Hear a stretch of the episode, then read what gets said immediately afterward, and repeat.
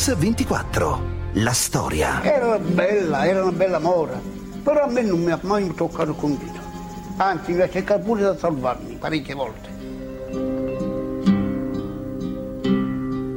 Celeste di Porto è un personaggio talmente odiato e talmente simbolico che ovviamente nella popolazione romana ha un fortissimo impatto anche emotivo. Io mi ricordo solo che era, eh, se si può dire qualche parolaccia, era una gran zoccola. No, era una ragazza, una ragazza giovane. Indicava gli ebrei semplicemente salutandoli. Una volta salutato il personaggio, dopo intervenivano i poliziotti che lo, che lo catturavano.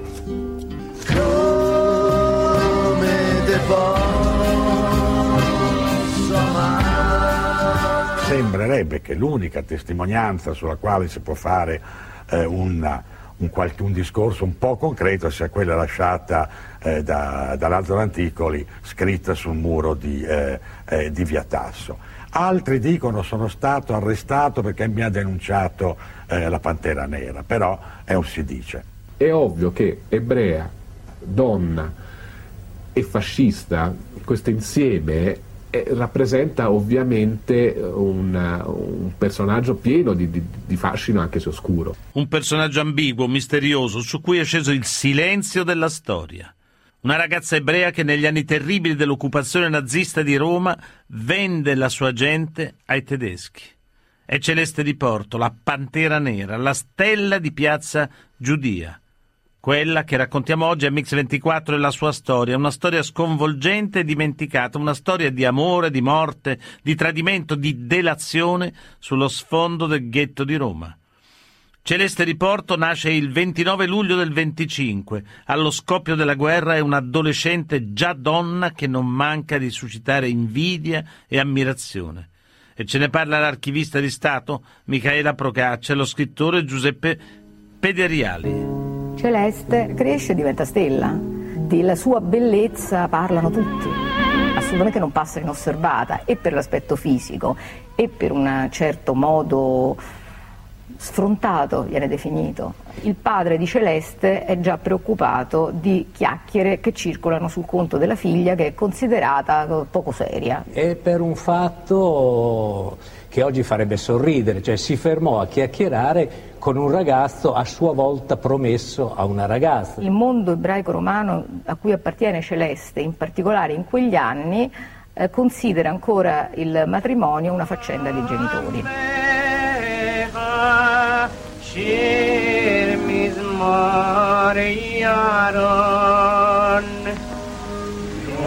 Oh.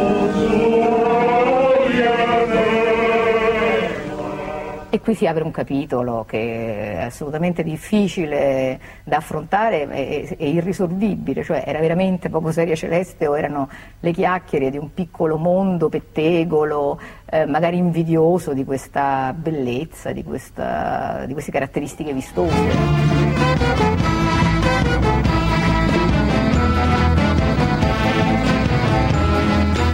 Piazza Giudia e dintorni era un paese dentro il paese, dentro la città, con delle sue caratteristiche, con dei suoi personaggi straordinari. In sostanza tra la città e il ghetto c'era questo rapporto fortemente ambiguo, da una parte di chiusura, dall'altra di integrazione.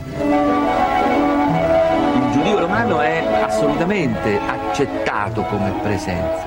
Da una parte è ghettizzato, è chiuso, è un diverso è un diverso perché non ha la vera religione, è un diverso perché eh, non potrà salvarsi, è un diverso proprio perché fisicamente è costretto a fare quei mestieri che i romani non fanno, da una parte, e quindi sul giudio si concentra la negatività, ma dall'altra parte nella vita quotidiana il rapporto che c'era fra la città e il ghetto era un rapporto di, eh, di, di incontro gli stracciaroli, cioè tutto il mercato dell'usato era gestito dagli ebrei.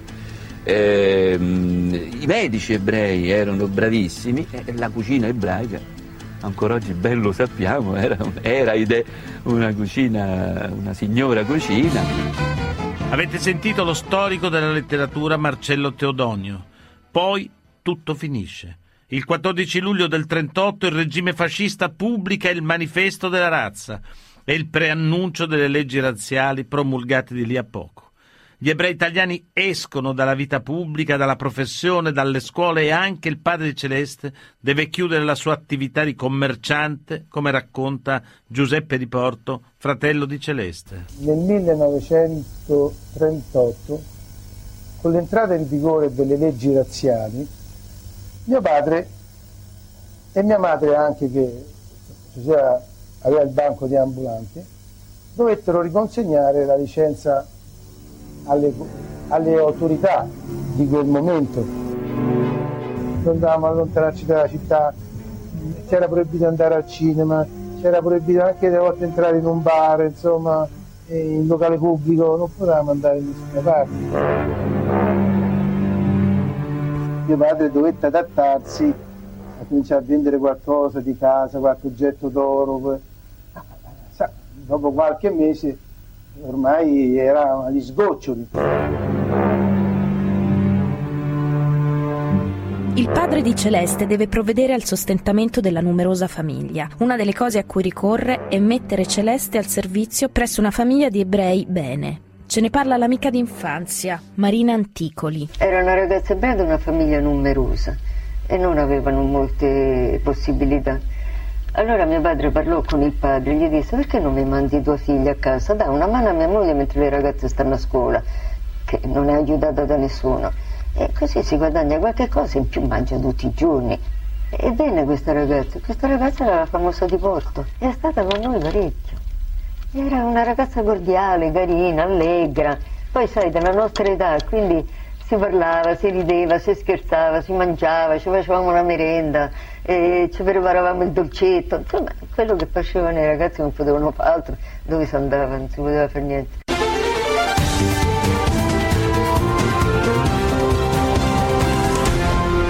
Mix 24, la storia. Uno può immaginare eh, la, la, la, delusione, eh, l'ir- l'irritazione, l'insofferenza di Celeste, forse anche un, l'aspetto un po' umiliante dell'essere la, la, la, domestica di una famiglia dove ci sono sue coetanee per una ragazzetta, una, una ragazzina che che forse aveva altre ambizioni, infatti poi presto smette di fare questo lavoro, va a fare la commessa da una parente. C'è chi dice eh, che in questo negozio avviene il primo incontro con Vincenzo Antonelli, che è la persona che in qualche modo è destinata a cambiare la vita di Celeste. Rieccoci MX24, avete sentito l'archivista di Stato Michela Procaccia. Quella che stiamo raccontando oggi è la storia della stella di Piazza Giudia. Celeste di Porto, una donna ebrea che durante la guerra è protagonista di episodi ambigui al confine tra le sue origini ebraiche e il regime fascista. Quello con Vincenzo Antonelli è l'incontro fatale. Lui è un agente di polizia e insieme agli amici e ai colleghi frequenta spesso le trattorie del ghetto ebraico che sono famose per la loro cucina. Ed è qui che Antonelli vede per la prima volta una ragazza giovanissima ma molto seducente, Celeste di Porto. Ma ancora una volta anche questa pagina della vita di Celeste di Porto resta un mistero, come testimoniano lo scrittore Giuseppe Pederiali e l'amica di Celeste Esterina di Veroli. C'è una descrizione che lo dice un bell'uomo alto e anche lui spavaldo, proprio nel senso questo impermeabile, sembra uno stereotipo di poliziotto dell'epoca con il cappello tipo borsalino per capirci tenuto alto in maniera di mostrare il vino. E eh, fu una passione vera in tutti, in tutti i sensi e cominciò a farsi vedere anche a Portico d'Ottavia con questo, con questo signore, pur seguitando lei stranamente a frequentare il fidanzato, il, fida, il fidanzato ebreo. Io mi ricordo solo questo, che Celeste era fidanzata con un ragazzo ebreo poi si lasciarono, forse o per il dispiacere, o forse per gioco che ci è rimasta dentro, per qualcosa gli deve essere successo al cervello, perché non può essere altro, guardi. Lei andava a pranzo, andava a cena con questa gente, si mostrava in giro, andava a letto sicuramente con l'Antonelli, ma per il resto conduceva una vita quasi normale. In quegli anni il ghetto è una delle mete preferite delle bravate di squadre fasciste e molto spesso Celeste è in loro compagnia. Celeste è bella, non abbassa gli occhi, non è né timida né discreta e sicuramente è facile notarla. Viene vista spesso pranzare e cenare in compagnia di Antonelli, in quello che è un po' il ritrovo non ufficiale della banda, l'Osteria del Fantino. Ce ne parla il testimone pacifico di Consiglio. Si doveva stare molto attenti perché in, incontro al nostro portone, quasi di fronte, c'era il ristorante, una trattoria che si chiamava Il Fantino e che ci frequentava continuamente una squadraccia di fascisti insieme con la famosa Pantera Nera. Ma poi quella vita normale finisce. L'8 settembre del 43, dopo la firma dell'armistizio, Roma diventa città aperta, in mano di fatto al comando tedesco e pochi giorni dopo per gli ebrei l'infame ricatto. 40 kg d'oro oppure la deportazione in massa.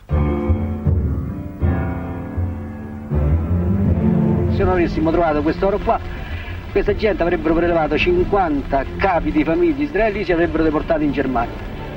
E la mattina appresso tutte le donne, tutti quanti là si davano da fare, chi portava oro, chi si toglieva le fede, chi si levava le catenine. Celeste si aggira per le strade di Roma con una strana tranquillità, dato che appartiene ad un gruppo a cui si dà la caccia. Ce ne parlano l'archivista di Stato Michaela Procaccia e lo storico Amedeo Osti Guarrazzi. Dalla richiesta dell'oro, che è il 26 settembre, alla retata del 16 ottobre 1943 è una, una serie eh, velocissima di passaggi in cui prima si, si, si portano via i beni, eh, poi si depredano gli uffici della comunità e, e alla fine, eh, alle 4 del mattino del 16 ottobre, c'è il primo rastrellamento. Le prime strade circondate, bloccate, sono proprio quelle intorno al portico d'Ottavia. La retata del ghetto viene fatta da Theodor Danneger, che è uno specialista in uh, Judenaktionen, cioè in rastrellamenti, e viene da fuori. Via de- della Reginella non è la prima via della zona investita dalla, dal, dalla retata eh, è bloccata come tutta l'area circostante. La stessa Settimia Spizzirino racconta che loro riescono a rendersi conto di quello che sta succedendo e vedono portare via le famiglie. Per cui anche a Celeste può essere successa la stessa cosa. Eh, dopo qualcuno dirà che in realtà era stata avvertita. La, la, famiglia di Celeste comunque riesce a scappare e si rifugia a Primavalle. Il giorno del 16 ottobre fu un giorno drammatico anche per chi cercava di entrare in qualche convento romano che ancora non era organizzato. Quelli che non avevano fondi sufficienti rimanevano fuori, tanto che in molte famiglie come la mia qualcuno stava dentro e qualcuno stava fuori. E tra l'altro una delle cose che si consigliava in quel tremendo 16 ottobre era vestitevi bene e fate finta di andare a una cerimonia. Poi qualcuno si è nascosto, cioè, una signora che conosco che è finita nelle vasche di un lavatoio e c'è stata per un giorno e mezzo e non la trovava più nessuno Avete sentito lo scrittore Luca Fiorentino. Sono giorni di paura e di follia dopo il 16 ottobre. Il sabato nero cominciano i tradimenti e le delazioni, le estorsioni nei confronti degli ebrei che si sono nascosti, ma anche i saccheggi dei negozi rimasti incustoditi. Dunque, le bande di Vincenzo Antonelli, l'amante di Celeste di Porto, hanno mano libera anche perché i tedeschi hanno messo una taglia sostanziosa per ogni ebreo denunciato e fatto arrestare. E dietro molte di queste delazioni, almeno a quanto si dice, c'è proprio lei, Celeste di Porto, la cosiddetta Pantera Nera. Poi però, poche settimane dopo, la banda arriva proprio in casa del padre di Celeste a raccontarcelo il testimone pacifico di consiglio. Improvvisamente vedemmo aprire con violenza la porta di casa di questo amico Angelo di Porto e entrano dei fascisti con le pistole in pugno. Fermi tutti, noi riconoscevamo perché a volte si affacciavamo dalla finestra e dice questi sono della Pantera Nera e de, della banda Rosselli. E c'era anche la Pantera Nera, la Celeste di Porto. Nella trattoria Il Fantino, in due giorni molto vicini, il 19 e il 21 febbraio del 44, i membri della banda e Antonelli arrestano una serie di persone in precedenza indicate da Celeste. Ce ne parlano Aldo Pavia e Michela Procaccia.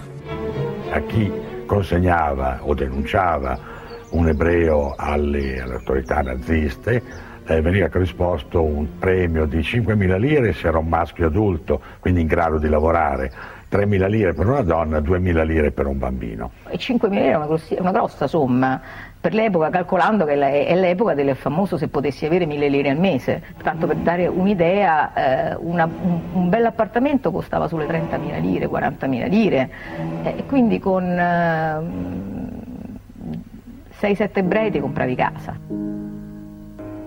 in un momento appunto di, di miseria, di terrore eh, per tutta la popolazione romana, appunto in particolar modo per gli ebrei, eh, Celeste circola, eh, viene descritta dai testimoni vestita di seta, vestita con grande eleganza, piena di gioielli, eh, in maniera molto ostentata, gioielli che vengono riconosciuti.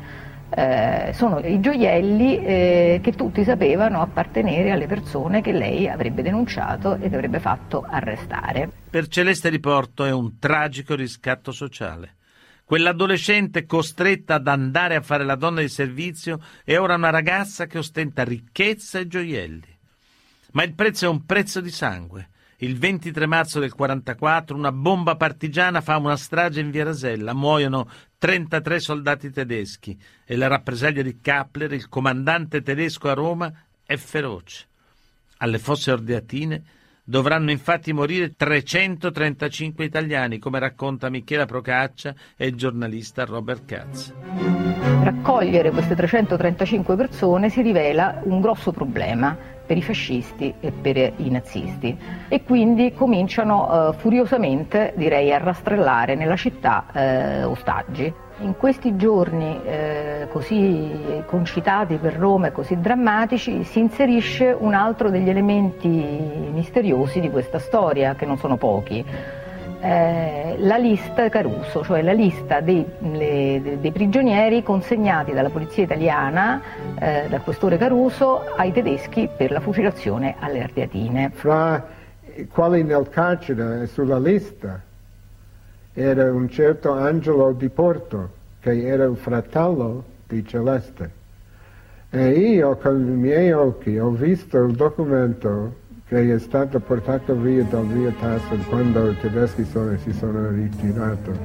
Ho visto la lista dove c'era Angelo di Porto di sotto e un altro nome su una striscia di carta eh, messa sopra di Porto è stato liberato, il fratello, e poi e non so se era proprio Lazzaro Anticoli. Nella notte tra il 23 e il 24 marzo, un gruppo di fascisti su indicazione di Celeste di Porto irrompe a via Reginella numero 2, dove viveva la famiglia di Porto e dove c'era anche Celeste, e rastrella un gruppo di ebrei. Moltissimi riescono a scappare, alcuni riescono a scappare dalle finestre. Celeste viene arrestata nella notte tra il 23 e il 24 e viene rilasciata la mattina dopo per intervento di Antonelli. Ce ne parla Michela Procaccia, Giacomo Di Veroli, Genero di Lazzaro Anticoli. Tra l'altro eh, avviene eh, quello che è proprio il, il cuore della, della, dell'impianto accusatorio nei confronti di Celeste di Porto, e cioè l'arresto di Lazzaro Anticoli saluto il mio suocero. E questi, allora eh, vennero tre fascisti, presero il mio suocero, ma il mio suocero faceva il pugilato, era un campione di pugilato.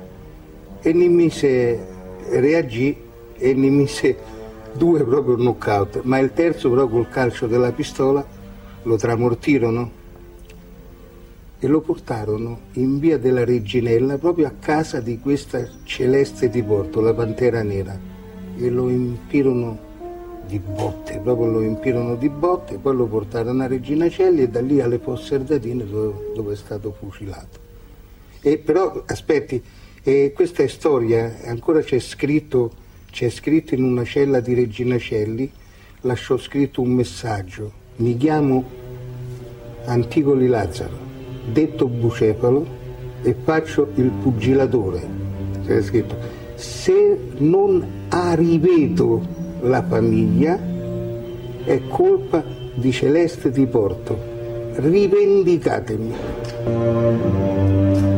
Questa situazione eh, l'attività della banda Anton- di, di, Antonelli, della banda Roselli, di Antonelli e di Celeste sembra avere un picco. La maggior parte delle testimonianze relative a mh, più certe, più sicure, relative a delazioni di Celeste di Porto avvengono proprio in questi giorni e sembrano eh, essere proprio determinate da questa caccia al, all'ostaggio che si scatena nella città.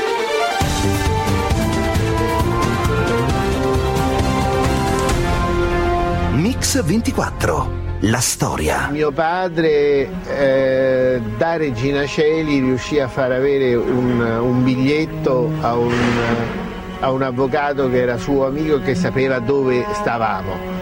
Eh, in base a questo biglietto eh, portammo dei, dei viveri a Regina Celi dovevamo portarne degli altri dopo il 24 marzo, ci ridettero indietro perché furono portati tutti alle fosse regaline. Rieccoci a Mix24, avete sentito Claudio Fano, familiare di una delle vittime delle fosse ardeatine. Oggi stiamo raccontando la storia di Celeste di Porto. Ancora una volta il suo nome si lega per vie misteriose alle pagine più tragiche del nazifascismo a Roma. Ma poi la guerra, almeno a Roma, finisce. Il 4 giugno del 44 gli alleati entrano in città e allora, dopo la paura, è il tempo della caccia ai collaborazionisti e ai delatori, come raccontano l'archivista Michela Procaccia e lo scrittore Giuseppe Pederiali. Le cose cambiano completamente per Celeste e a questo punto non ha ancora compiuto 19 anni, li sta per fare. E una folla si raduna sotto casa sua e qui c'è un indizio eh, del carattere eh, di questa ragazza. Eh, si potrebbe pensare insomma, come reazione naturale all'arrivo degli alleati la fuga.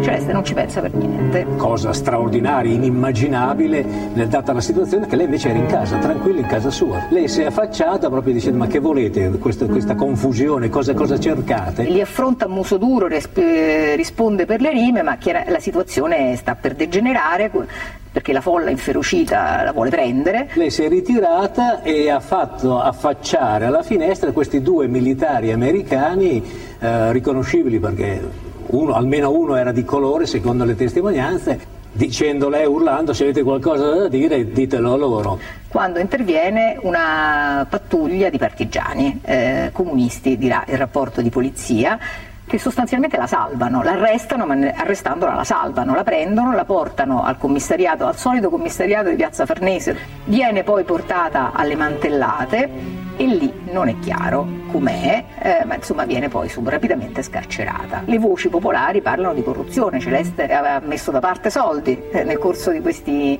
mesi, aveva i famosi gioielli, insomma si parla di corruzione. Dopo il secondo arresto si decide a lasciare la città. Celeste di Porto, insomma, sembra averla scampata. Come sempre, anche stavolta è passata quanto sembra dalla parte del vincitore. Da Roma la Pantera Nera arriva a Napoli, dove come molti altri fascisti spera di far perdere le sue tracce e a parlarcene è l'archivista Michela Procaccia e lo scrittore Giuseppe Pederiali. E uno dei racconti che circolano sulla fuga di Celeste da Roma verso Napoli è che sia eh, partita su una camionetta di soldati americani ai quali si sarebbe prostituita per farsi dare il passaggio, per farsi accompagnare da Roma fino a Napoli. Roma città aperta, ma Napoli apertissima in tutti i sensi, era diventato con l'occupazione degli americani una specie di di bordello a cielo aperto, traffici, ce n'erano di tutti i colori.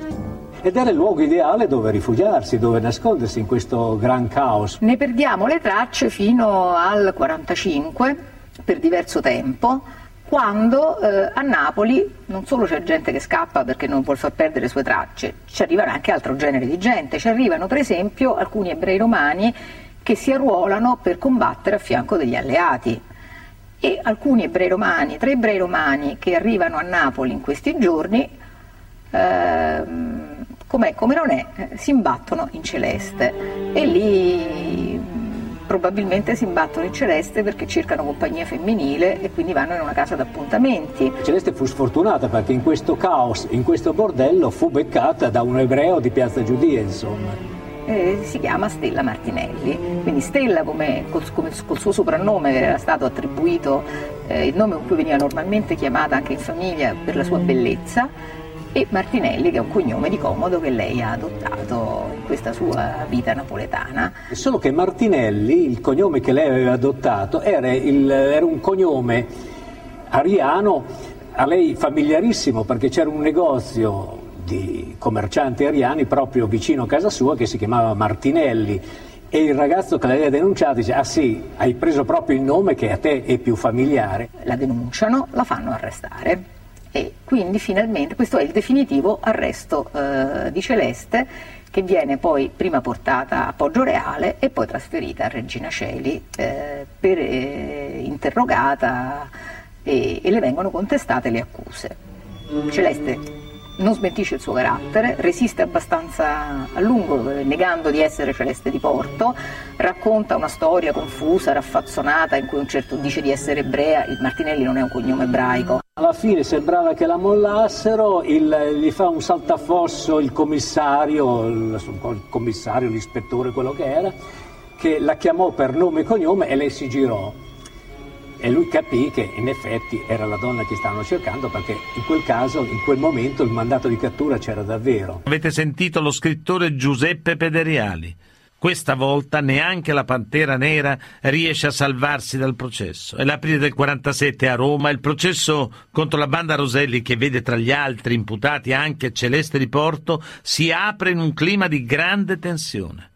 A sorpresa però non tutte le testimonianze accusano la stella di piazza Giudia.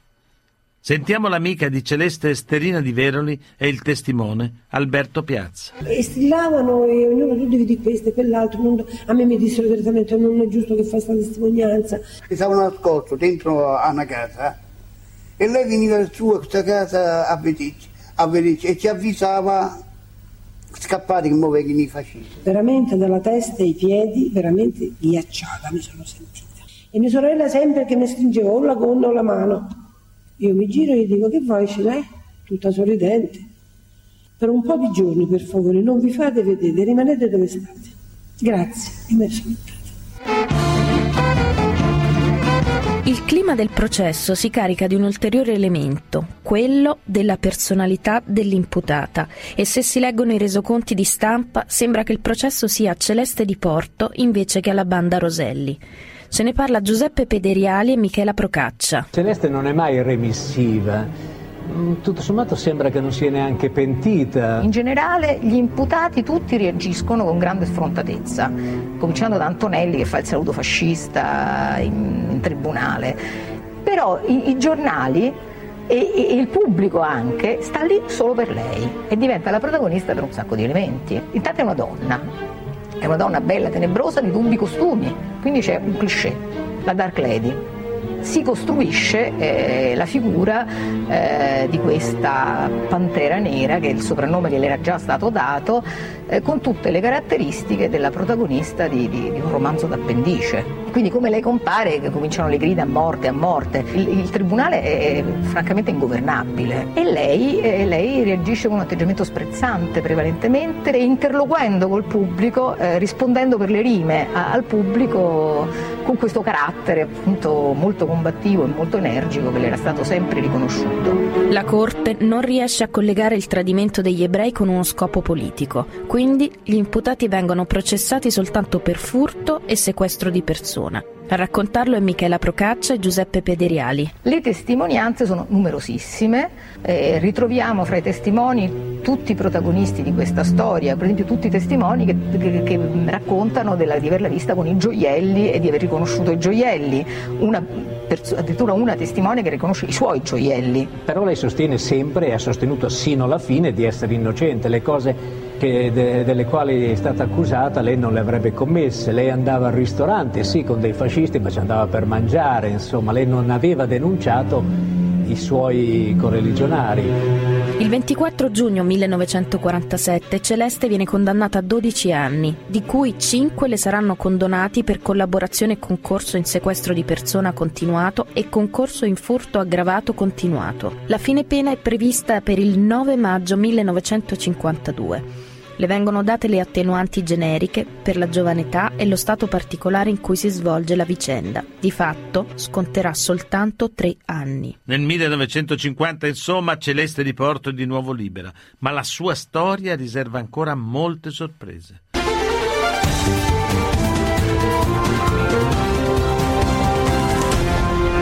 Mix 24.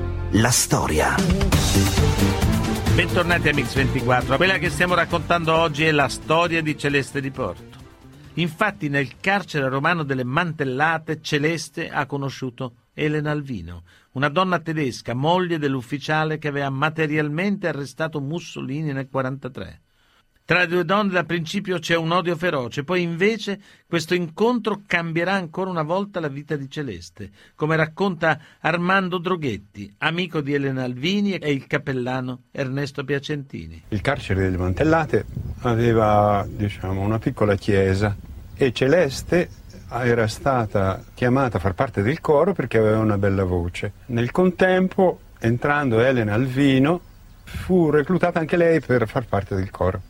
Un giorno successe un fracasso talmente grande perché la Celeste di Porto aveva scoperto che una sua amica le aveva detto una bugia.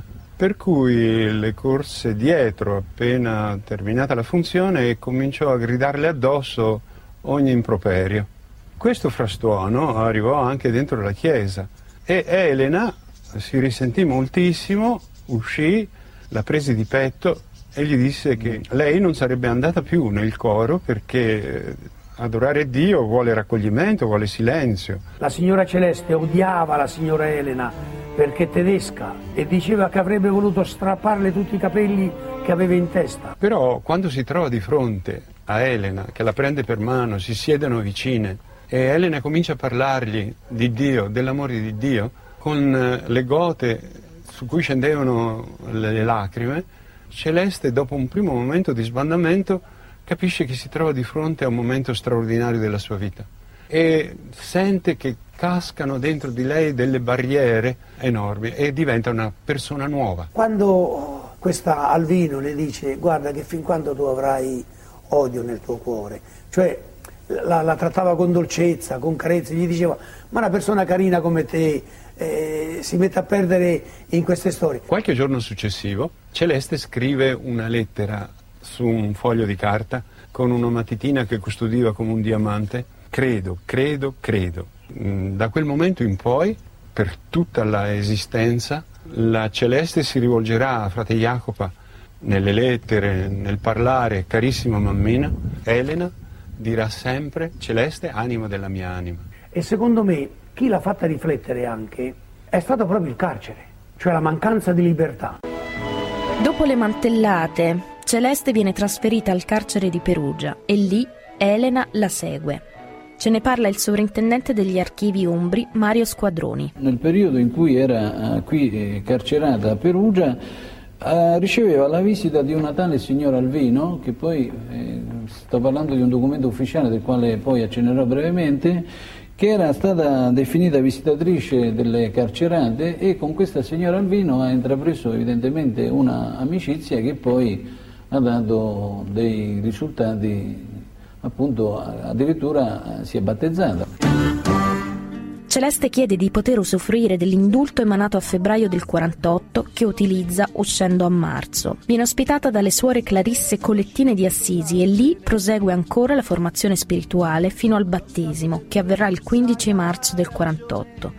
Ce ne parlano ancora Michela Procaccia e Armando Droghetti. È stata battezzata eh, ad Assisi, nella Basilica di San Francesco d'Assisi, ha inviato un, un bigliettino, un santino eh, in cui dichiara di perdonare tutti. E l'amnistia concessa da De Gasperi per pacificare un po' tutta la litigiosità che era nata per il tempo bellico, aveva armato moltissimi ed era apparso in Italia un manifesto che consegna la Pantera Nera Celeste di Porto per essere giudicata a Gerusalemme avrà una cifra grande. Questa situazione preoccupò molto e si capiva che il rifugio del monastero non era più sufficiente Il vescovo Nicolini di Assisi, che era al corrente di tutto, un giorno chiamò Elena e le disse porta Celeste a Trento, in piazza Cappuccini 2, dalla signorina Chiara Lubic. Allora partirono di mattina presto con il tassi, eh, il tassista, la suora, Celeste e Elena per Trento. Celeste di Porto, insomma, sembra una donna nuova. Tornata a Roma inizia a lavorare in uno studio di sartoria, ma la sua storia non è ancora finita, come testimoniano Armando Droghetti e il cappellano Ernesto Piacentini. Ritornata a Roma, cominciò una vita ordinaria. Frequentò una signora sarta eh, di, di, di, grande valore e lì ehm, approfondì questa conoscenza con il suo figliolo Aldo e questa conoscenza maturò. Anche Elena conobbe l'uno e l'altro e li accompagnò in questa preparazione al matrimonio, il quale avvenne in Assisi nel 51 con testimoni eh, di onore. Al matrimonio vi erano l'onorevole Giordani e il conte Alvino per testimoni e le altre focolarine, tra cui mi sembra anche Chiara. Il giorno del matrimonio, nel 1948, giorno delle elezioni, uscì un grande manifesto a Perugia che diceva grosso modo così: il Papa l'ha battezzata e De Gasperi l'ha graziata. Ad un certo punto la Celeste divenne un fatto politico e momento di scontro tra comunisti e democrazia cristiana. Allora ci vedete, voi favorite, voi democrazia cristiana, favorite una traditrice che ha tradito gli ebrei, che ha fatto questo, ha fatto quest'altro, la tenete protetta, la tenete lì. Ecco, questo fu una cosa molto molto grossa. Dunque Celeste di Porto è ancora nell'occhio del ciclone, è diventata addirittura un vero e proprio caso politico e la sua storia supera i confini nazionali e a interessarsene anche una giornalista e scrittrice americana, Bigan Wilcox, che da New York vola a Roma per cercare di ricostruire l'intricata e misteriosa vicenda della stella di Piazza Giudia. Sentiamo. First Dapprima ho trovato delle storie incredibili, che aveva sposato un conte e l'aveva ucciso, oppure follie di ogni sorta. Avevo letto un articolo in cui si parlava di un marito di Celeste di Porto. Ho provato a rintracciarlo e l'ho trovato. Nel marzo del 2003 sono andata a trovarlo e lui si è detto disponibile a parlare con me. Aveva assistito ad alcune udienze del processo, l'aveva conosciuta prima della guerra, ad una festa ma si era dimenticato di lei. Poi c'era stato il processo, con tutto il clamore che lo circondava. Personalmente ho avuto l'impressione che egli non avesse visto i documenti del processo, che non avesse parlato con gli accusatori e che non sapesse neanche molto di Lazzaro Anticoli. Ad ogni modo, tenne a ribadire che Celeste di Porto era in pace con se stessa e con i suoi ricordi del passato, di cui però, aggiunse, non parlava molto. Quindi Celeste di Porto continua a professarsi innocente. Con il marito si trasferisce lontana da Roma dove cerca di essere dimenticata. Ma per quei pochi che conoscono la sua storia, dimenticarla è impossibile, e allora resta il bilancio finale di una storia enigmatica, ambigua, tormentata, su cui è forse impossibile farsi un'idea definitiva. Un personaggio ignobile per i familiari delle vittime delle fosse ardeatine, una donna che merita perdono. Per il rabbino capo di Roma, Toaf. È un personaggio ignobile che fa parte più della psichiatria che eh, di un essere eh, normale. Così Armando Droghetti, amico di Elena Alvino. Elena, conoscendo nell'intimo Celeste di Porto, come nessun altro, eh, era, aveva appurato con certezza assoluta per lei che Celeste era innocente di tutte le accuse che gli venivano fatte. E, di questo ne parlò a Carnelutti, eh, il famoso avvocato il quale prese eh, la causa su di sé e mh, avviò una nuova istruttoria per il processo. Allora Carnelutti come primo passo suggerì quello di andare dal rabbino capo Toaf. Il rabbino capo li ascoltò con amore. Alla fine disse, ma guardate, diciamo, le cose sono andate così. Ora voi siete cristiani, il perdono è quello che avete sperimentato e il perdono è quello che voi date. Perdoniamo tutti e andiamo avanti sereni, perché ormai quell'accanimento di una volta non c'è più. Mi è venuto a trovare al negozio, cioè vede, fece, voleva comprare qualcosa al negozio. Io l'ho trattata normalmente, anche la madre. Poi un giorno alla cognata gli ho detto se che se non veniva più era giusto che non fosse venuta perché non per me, perché i ricordi li dava pure a mio marito. Avete sentito l'amica di Celeste, Esterina di Veroli. La pantera nera ormai è convertita. Muore il 19 marzo 1981. So che è morta, dopo male, però male di un male cattivo negro. Ecco un'altra parola giuga- giudaica.